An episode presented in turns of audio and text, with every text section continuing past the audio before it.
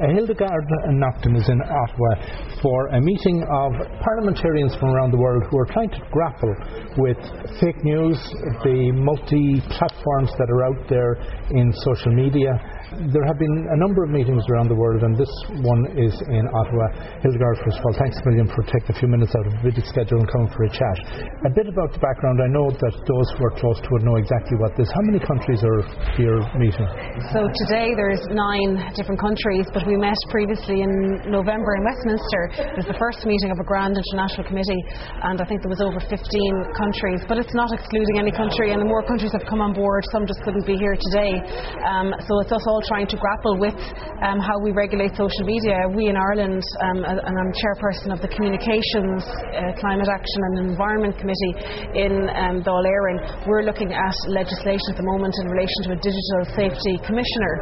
Um, and because a lot of these social media companies are based here, are based in Ireland, mm-hmm. Um, that you know Ireland has a really pivotal role here in relation to the regulation of it, and that will apply at European level because many of the um, their headquarters and international uh, bases are in Ireland. So we have a real obligation to work with other countries on, on this international level to ensure that we are liaising with our European and international counterparts to make sure that our legislation fits on a worldwide level. So coming into the Ottawa meeting, were there specific goals and objectives that had been set down for this, and have you been able to make progress on any?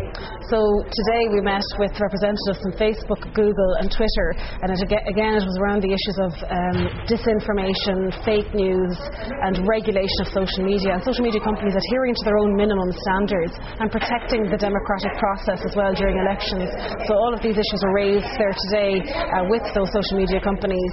Um, positive steps have been taken by um, Facebook uh, and Google in relation to the European elections, where they weren't waiting on, leg- on governments to legislate, where they stepped in and um, demanded that people who are putting up ads, advertisements online, that you say who you are, where you're from, how much you're paying for that ad, and what other ads you have placed, so that there's clear transparency uh, for users online to know who, where is this ad coming from, who's behind it, and it, you can see what I suppose their agenda is is or if they've placed any other ads, whether someone's giving a contradictory message online.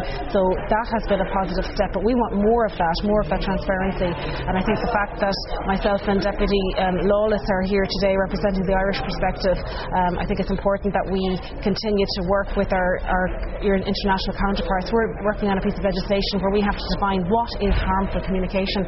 And you know, from a media point of view, there are real concerns around freedom of expression mm-hmm. and people's right to, to express themselves on online and mm-hmm. give an opinion that I mightn't like, you mightn't like, but it, it is not harmful communication. It is freedom of speech. So we need to make sure that where something is clearly illegal, clearly criminal, there's um, you know a clear code of practice there and legislation there um, for people, for social media companies to take down that content. But where the where it gets very into the grey area is around this whole idea of freedom of speech, and these are questions that we in Ireland are grappling with, and that's why we need to have these discussions today. On that aspect of freedom of speech, I know in the last few days Facebook have come in for criticism because they have failed to remove and refused to remove uh, a video uh, that was doctored of uh, Speaker Nancy Pelosi in the US. Um, did, was that raised today? That was raised by colleagues today at the meeting.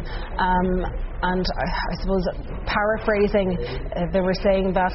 Um, they, they, it was remained it, it, was left up online because they felt that um, there was transparency around who had placed it um, but the fact that I suppose it had been slowed down to mm-hmm. a certain perception that they didn't feel that that was any breach of their own standards. So these are questions that were very concerning for members there today. But it was good that it was aired in this public forum, a public session. Um, so yes, a lot more questions that need to be answered for us. And from again our point of view as legislators, we need to be able to legislate.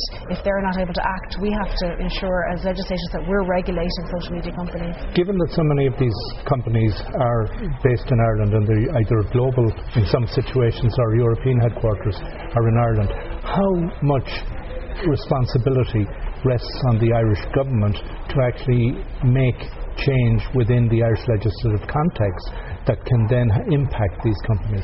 We have a huge obligation in Ireland. We have the GDPR um, legislation, which is enacted now and again. Ireland's leading the way on that, and my committee, the Communications, Climate Action and Environment Committee, is dealing with legislation uh, as it comes up. Um, Minister Richard Bruton is putting forward legislation in relation to a data, um, an online digital safety commissioner who will be dealing with online content as opposed to data protection. So we have to grapple with all of those definitions around what is harmful communication and because all of the all of many of these social media companies are based in Ireland, their headquarters and their international headquarters are based in Ireland, that will mean that our legislation will have an effect in Europe, for example, and maybe beyond that. So we need to be very careful in relation to the laws that we apply because they may apply in Europe as well and maybe go beyond that. And to that extent, when you consider how small a country Ireland is relative, particularly to Europe, in the event that Facebook, Twitter, Instagram, any of these companies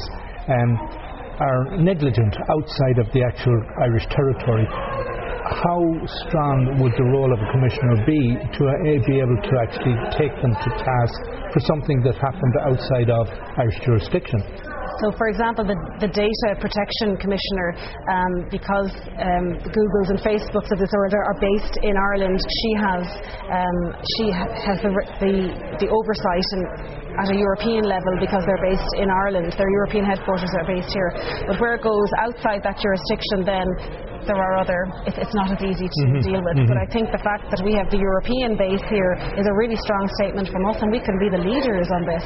And through this international grand committee here today, people from Singapore, from um, Australia, really a, a, a wide range of, of, countries who are really concerned about regulation and want to do something and really want to work uh, and put in place legislation that's going to be effective. I think it's important that we work at an international level. It's not always easy because you've got developing countries mm-hmm. who are uh, really coming on board with uh, Facebook, and they may have different ways of looking at privacy issues and how different governments will deal with it differently.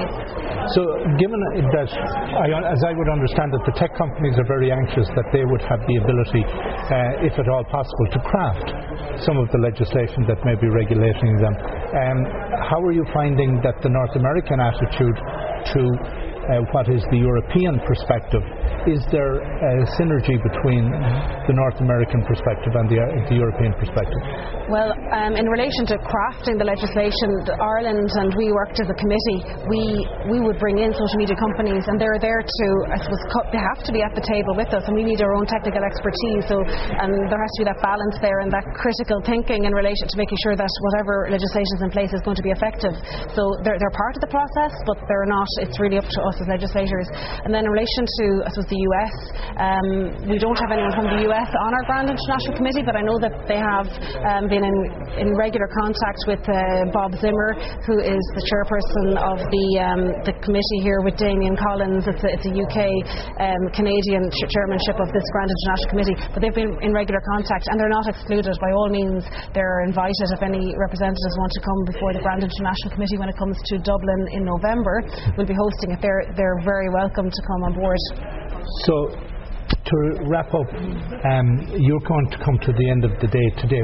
What would you hope to have achieved, and what do you think so far today has been achieved, um, rather than just nine representatives sitting around the table and um, being very clear on the problem?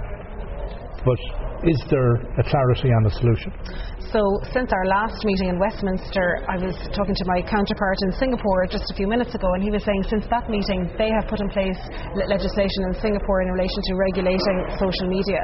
So, steps, really positive steps have mm-hmm. taken place mm-hmm. as a mm-hmm. result of this, and also the fact that it's done in a public session, it's putting pressure on social media companies. You hear Mark Zuckerberg saying, and we met him, myself and Deputy Ryan and Deputy Lawless in Dublin a, a number of weeks ago, uh, where he stated that he wanted the GDPR um, applied right across the globe. Mm-hmm. So they know that the pressure is coming, they know that they have to step up, and, and we need to work together as legislators to make sure that we are just liaising and communicating with one another to have a, a similar code of practice through our legislation and at the same time protecting the rights of citizens and protecting children and online safety. So we're having another meeting in November and I think we we we're making positive progress. Later this evening, we're going to have a meeting where every um, representative from the different countries is going to outline the legislation and the work that they're currently doing. And I think that's a really positive exercise because you can see we can learn from one another mm-hmm. and raise concerns as well in relation to um, you know legislation that might not apply very well in our own countries because, as we know, every country is different and we need to be able to have some um, form of, of regulation that works and that is fair and that protects the citizens and users online, particularly young and vulnerable people.